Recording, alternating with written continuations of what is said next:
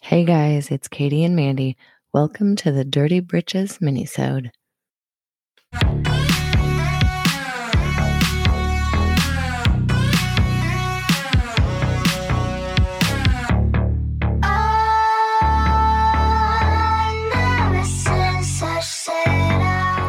Hello, everybody. Welcome back. It's another Dirty Britch. Hi, everybody.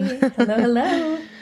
So, this time we are going to be talking about a contemporary Dirty Britch. Mm-hmm, Um, and then we're also going to do a little compare and contrast. It is, we're at least recording this in Women's History Month. Who knows when people will end up listening to this over time, but, um, it is Women's History Month. Yeah. And Happy Women's So, History Month. yeah. Do you so think Women's History. Month saw this coming? Like, good, I'll take you, Women's History Month, and I'll see you one more learning about shitty white ladies and lifting that story up in Women's History right. Month. We're going to learn about the whole history.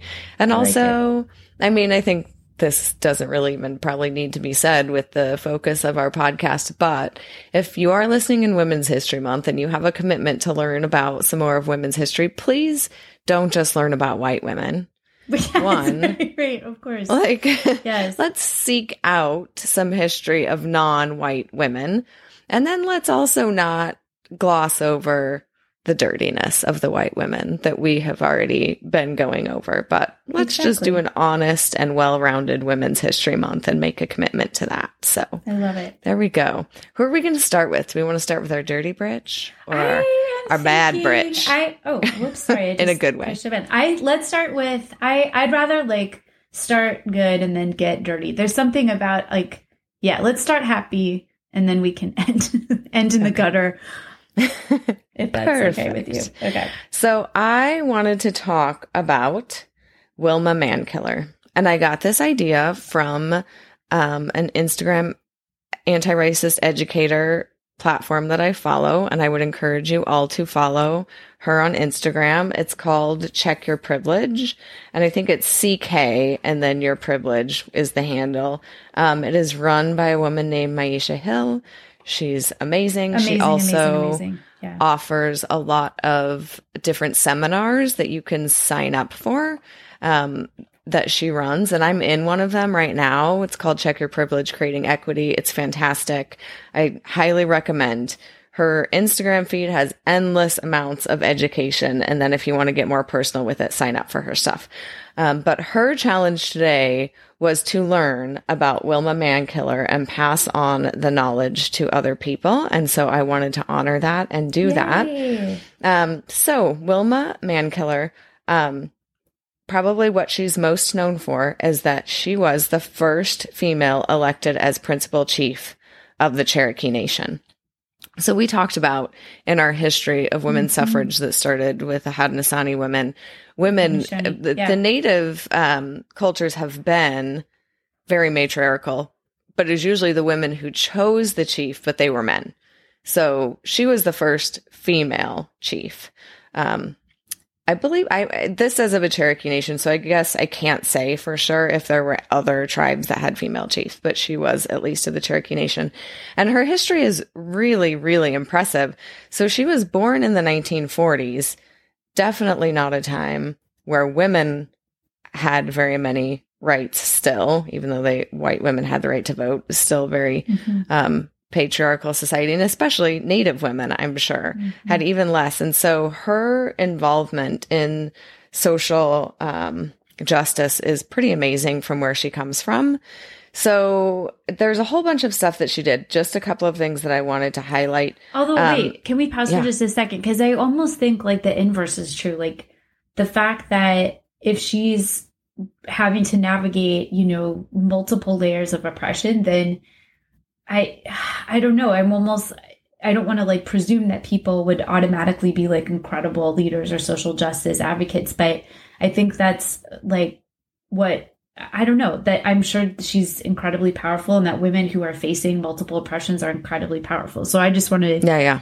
make it like honor the fact that like often the women who have the least the fewest barriers are doing the least with that Oh, absolutely. Yeah. No, I agree. I think that's still true now. Yeah. Like Okay. when it's easy, you just keep on with being easy. And when all you've known is hard, then you just keep pushing and you keep doing it. So where Um, was she born? Sorry, I missed that part. She was born in Oklahoma. okay. Um, she left, she got a bachelor's degree in science. Uh, well, actually, her undergrad was in Oklahoma, but then she got a bachelor's degree in science, a degree in social studies with an emph- emphasis on Indian affairs. Mhm. And then she went to graduate courses at the University of Arkansas in Fayetteville. Um, she worked on home health, uh, Indian child we- welfare protocols, language services, um, senior citizens programs, youth shelters. So she was really involved in a lot of it. Um, she had a lot of personal, just health issues and other devastating um, personal things that she battled with too. Like she had polycystic kidney disease. She Mm. ended up having two kidney transplants. Oh. She had uh, myasthenia gravis. She had breast cancer. She ultimately died Oh, of pancreatic cancer in 2010. So besides all of the amazing like outside work that she did, she was battling so many of these things in her own personal work. She was involved in a car accident um, in 1979 in which one of her closest friends was killed. Mm. Um, so I mean, talk about you were just like, talk about people who've gone through struggle. There's Yeah, probably yeah. Wow. not much. Not that we're having any sort of competition for things here, but no, God, but it is a reminder. woman- Like, again, if we like, I, you know, I am not dealing with chemo treatments, and I'm not dealing like there's so much that I'm not dealing with, and I know it's not a competition, and everything to a certain degree is like relative levels of stress, but it is just such a reminder. Like, oh my God, I have no excuse for not Yeah. doing more. I have none. Yep. Yep. Okay, keep going. But in 1983, she was selected as a running mate for Ross Swimmer, who was the principal chief of the Cherokee Nation at that time. And he was a Republican and Mankiller was a Democrat. And he still asked her to be his running mate. Um, and they won. And so she was actually the first female deputy chief of the nation too, beginning in 1983. Huh. And then when he moved on, to another appointment like in the US government. I can't remember what he did, but in 1995, then she became elected as the Hmm. first principal chief of the Cherokee Nation. Um, and there was one part that I wanted to read because I really liked what it said. And I was like, yes, this is what we need to do um, when we are working in communities. And it's going to lead to the greatest success, which it did for her. Um, it said she was working in her community, and basically, what she did was she went to the communities and asked them, What problems are you having? What do you think that we need to address? And how do you think that they could be best addressed? And in what ways are you able to do this work? What do you need to do this work? So she empowered people by asking them what the problems were, which is never how we seem to address things. It's funny you say that because I've been thinking about this a lot and the the histories of white people generally speaking, but also white women specifically like asking what groups need but then saying, "Oh, that's not what actually would help you. This would help you." So then you've done two levels of harm. You've just asked people to share something with you and ignored it. And then you've also started acting in ways that aren't helpful to them and might actually be doubling down on damage in some way. So just how common that is, especially I think in a lot of like charity work or like charitable organizations, just how often it can be like patronizing. Like, well, I know actually what would help you, even though I've never lived in that experience and I don't, you know, I'm not that connected on the ground. I'm going to say that this is actually a better solution or a better use of resources or whatever. It's Right. I, it sounds like she was like a conduit like what can what do you need and how can i help you leverage or access that like how can i help Exactly. Because even when I think we have the inclination to go into communities and ask them what they need, then we turn, we tend to take over and be like, okay, that's what you need. We'll tell you how to get it. Or we'll go Mhm, about mhm, doing what we think needs to be done to get you to that point instead of saying to the communities, how can I help you do that? Well, and one of the answers might be I'm thinking about schools here. Like, I need teachers to be less racist. You know, like, I need you to change. You're like, well, Yeah. what if I do this though? Like, what if it's this other thing? You're like, no, I need you to stop being racist. Like, well, it's probably parents don't care enough about education. That's probably what it really is. Like, no, I need you to stop being racist. Like how or you know, whatever the situation is. It's it's infuriating because I think a lot of times the question or the answer is like I need you to stop being something or I need you to start acting in a different way. And it's like, "Oh, well, couldn't it be this other thing that doesn't Yeah. ask anything of me?" Right. It's like you go asking the questions, but if we don't get the answers we want, we're just going to tell you what we Yeah. intended to do in the first Yeah. place. That's not how community building should go. So, Well, what they said, she Mankiller, I love it. designed, yeah, she designed and supervised innovative community projects, allowing rural citizens to identify their own challenges and through their labor participate in solving them. So that's the model that we Love should it. definitely follow. Um, Thanks. and That's great. yeah, she continued through all of that and she was awarded the Presidential Medal of Freedom in 1998 by Bill Clinton. So, Sure. and then there's one quote that she had that I wanted to finish up with her. She said, the most fulfilled people are the ones who get up every morning and stand for something larger than themselves. They are mm-hmm. the people who care about others, who will extend a helping hand to someone in need, or will speak up about an injustice when they see it. So, Wilma Things- Mankiller, I love it. to strive for Wilma Mankiller. Yes. Google, read. She also has apparently an autobiography that is fabulous and I need to look up and would like to get. Great. So do some work today. Read about Wilma Mankiller for your women's history. And now hmm hmm Pivot to the dark things side. are going to get dark. I'm glad we started like you know I'm I'm laughing Michelle Obama's quote you know when we go when they go low we go high sometimes I think when they go low I'll meet them in the gutter and Yeah, duke it out. I don't always think that. I really don't. I I mean part of me definitely agrees with her and then part of me is like mm, you can stay high and I'll get real low. So sometimes I just have to say, this is my me being honest. Sometimes I get annoyed that we always take the high ground. I feel like, come on, you just keep getting taken advantage of. Like, get down there and play the game if that's how it's going to be. We keep playing by the rules, and nobody else is playing by the rules, so we're never going to win. Anyway, that's probably wrong, but that's my gut instinct is to be like, nope, let's just go. oh, I, I, I hear that. Like, I definitely feel like I'm evenly split in this regard. Like, I see the Yeah. benefits of both sides, and yeah. So I'm willing, like, in the last few minutes for this mini-sode, let's let's just dive in. No rubber gloves. Let's get it going. Yeah. So Katie texted me um, a couple of days ago with the caption, This britch. I did. Oh, and so Uh. we're going to talk about South Dakota's governor, Kristi Noem. I don't know how she says her name. I think it's gnome. I, let's. N O E M. Yes. Yes. Whatever. okay. Kristi. Mhm, mhm, mhm, Kristi got herself in the news recently because she spoke at that illustrious conference, CPAC. mhm, mhm, mhm. um, and just patted herself on the back about her response in the state of South Dakota to handling the coronavirus, which is amazing when you look at the data. Is it because- one? Is it one in five hundred South Dakotans More have died? than one in 500 It's insane. That residents has died in South Dakota from the pandemic. More Mhm. than one in 500. Of course, she did not enforce a mask mandate.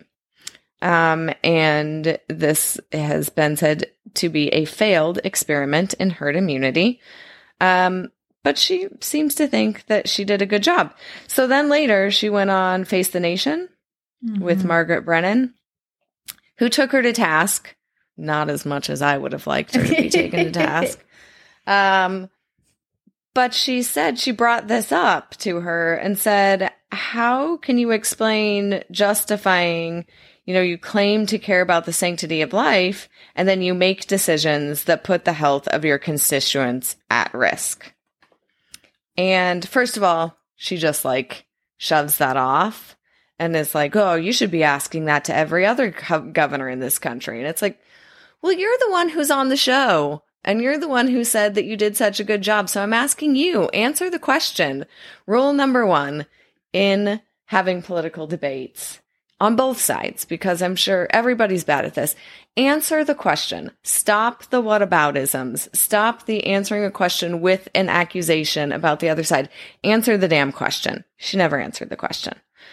Um, so then her response was, oh, wait. So let's talk about what she did in August. Um, apparently, every year in the summer, mm-hmm. there's a Sturgis motorcycle rally. Is this right? I don't know anything about yes, it. Yes. Yeah. Yeah. Yeah. Yeah. Yeah. So there's this motorcycle rally. And of course, last August, people were like, hey, maybe not a good idea to have thousands and thousands of people converge. And Kristi was like, no, dude, let's have the rally, of course. Yes, like inviting people to come. Yeah, it says drew nearly half a million people to this motorcycle rally. So there was this study done by San Diego State University, and they found that not only did that probably cause the infection of hundreds of thousands of people, but potentially will involve, when all is said and done, more than $12 billion in healthcare costs from this mm-hmm. one rally that Kristi encouraged everybody to come to her state and attend. Well, the, I don't know the dollar amount on this, but um, I, I've been trying to follow a little bit the news in terms of Midwestern governors, including Iowa's governor, Kim Reynolds, on keeping open meatpacking plants, um, which is where mm-hmm. there's been a ton of COVID spread because of like the lack of any safety precautions or giving a shit about human life from the packing plants. And yeah. I I think the company is Smithfield, and that there was a big outbreak, um, and that the Smithfield workers are the vast majority of them are immigrant or even refugee uh, people of color, and that like over half of the cases in the county where that Smithfield plant is located are connected to that. But she has claimed it's, you know, no, no, no, it's just spreading in people's families. Like, I mm-hmm. think that's the kind of MO, like, oh, you know, these families, you know, that they're these big families and that's how it's spreading. And not, oh, you know, these horrible safety, lack of safety practices in these meatpacking plants. Like, that's actually what's causing it. Here in Iowa, there was a scandal because I should look up more details of this, but the I I just can't remember the specific names of the people involved and even the name of the plant, but they they got called out for having like a bet over breakouts. Like they basically the management oh, yeah. made it like a game, and it's just mm. so fucking sick the yeah. inhumanity of the immigrant like the workers who are predominantly immigrants or refugees that are working in these like really terrible conditions and so here she is like inviting people to this rally not doing fuck all for the workers that are being harmed who can't choose. This is what aggravates me so much about this like right to choose. Well, if you are desperate for a job, you don't really have the right to choose to stay home or like you can't, you don't have they're not unionized. They can't make their employers take better care of them. So I don't know. On that level yeah. too, I think there's just like really gross racism attached to the the way that workers have been mistreated in the pandemic, especially workers in meatpacking plants. It's just really, really dark and horrible. And she's yeah. part of that. Yeah. She and Kristi get along well. My favorite- oh, I mean, Kristi's part of that for sure. Like, yeah, yeah, these, yeah. This like slate of, you know, governors, but I think Kristi's MO is like, well, let give people the information and let them make the choice. It's like, well, that's just not how the world works. My, my favorite quote which I texted Katie back about, my favorite, is that when she was asked about the San Diego State study, she indicated that she values allowing people to make decisions for themselves above all else. and my response was, "Oh, do you? do do you, Kristi? Um, how does that extend to uh, women's reproductive rights? How do you feel about that? How do you feel about women getting to make those choices for themselves above all else. I bet you don't feel that way, actually. So you know that there's a line that's drawn somewhere and somehow you draw it at women be able to make personal Well, choices. But when it comes to fucking killing one in 500 of your residents in your state, you don't give a shit. Let people choose. Well, we should look at the proportionality, like trying to stay super focused on racism here, what the proportionality is of people of color that and black and indigenous people in South Dakota if they were hit harder, I would guess yes, Oh, I'm because sure. that's just been the general trend. Um, Yes. But it, I think that is like that. I think all- like so many policies right now that activists have been pushing for, like government intervention to dismantle longstanding systems of oppression it's like yeah you don't you cannot just say to people oh you get to choose. Like that's how a lot of shit happens. It's how we can have more segregation in schools now even when it's not the law Yeah. because residential segregation is allowed like for you know make your own choice. You can do white flight. You can send your kids to homeschool. You can you know send them to these private academies. And so then we have more racial segregation now than we did before brown versus board of education. That's how that happens. So Yep. it's just it's such a uh, it's like not only is it hypocritical but it just is the it's the attitude that perpetuates long-standing systems of oppression.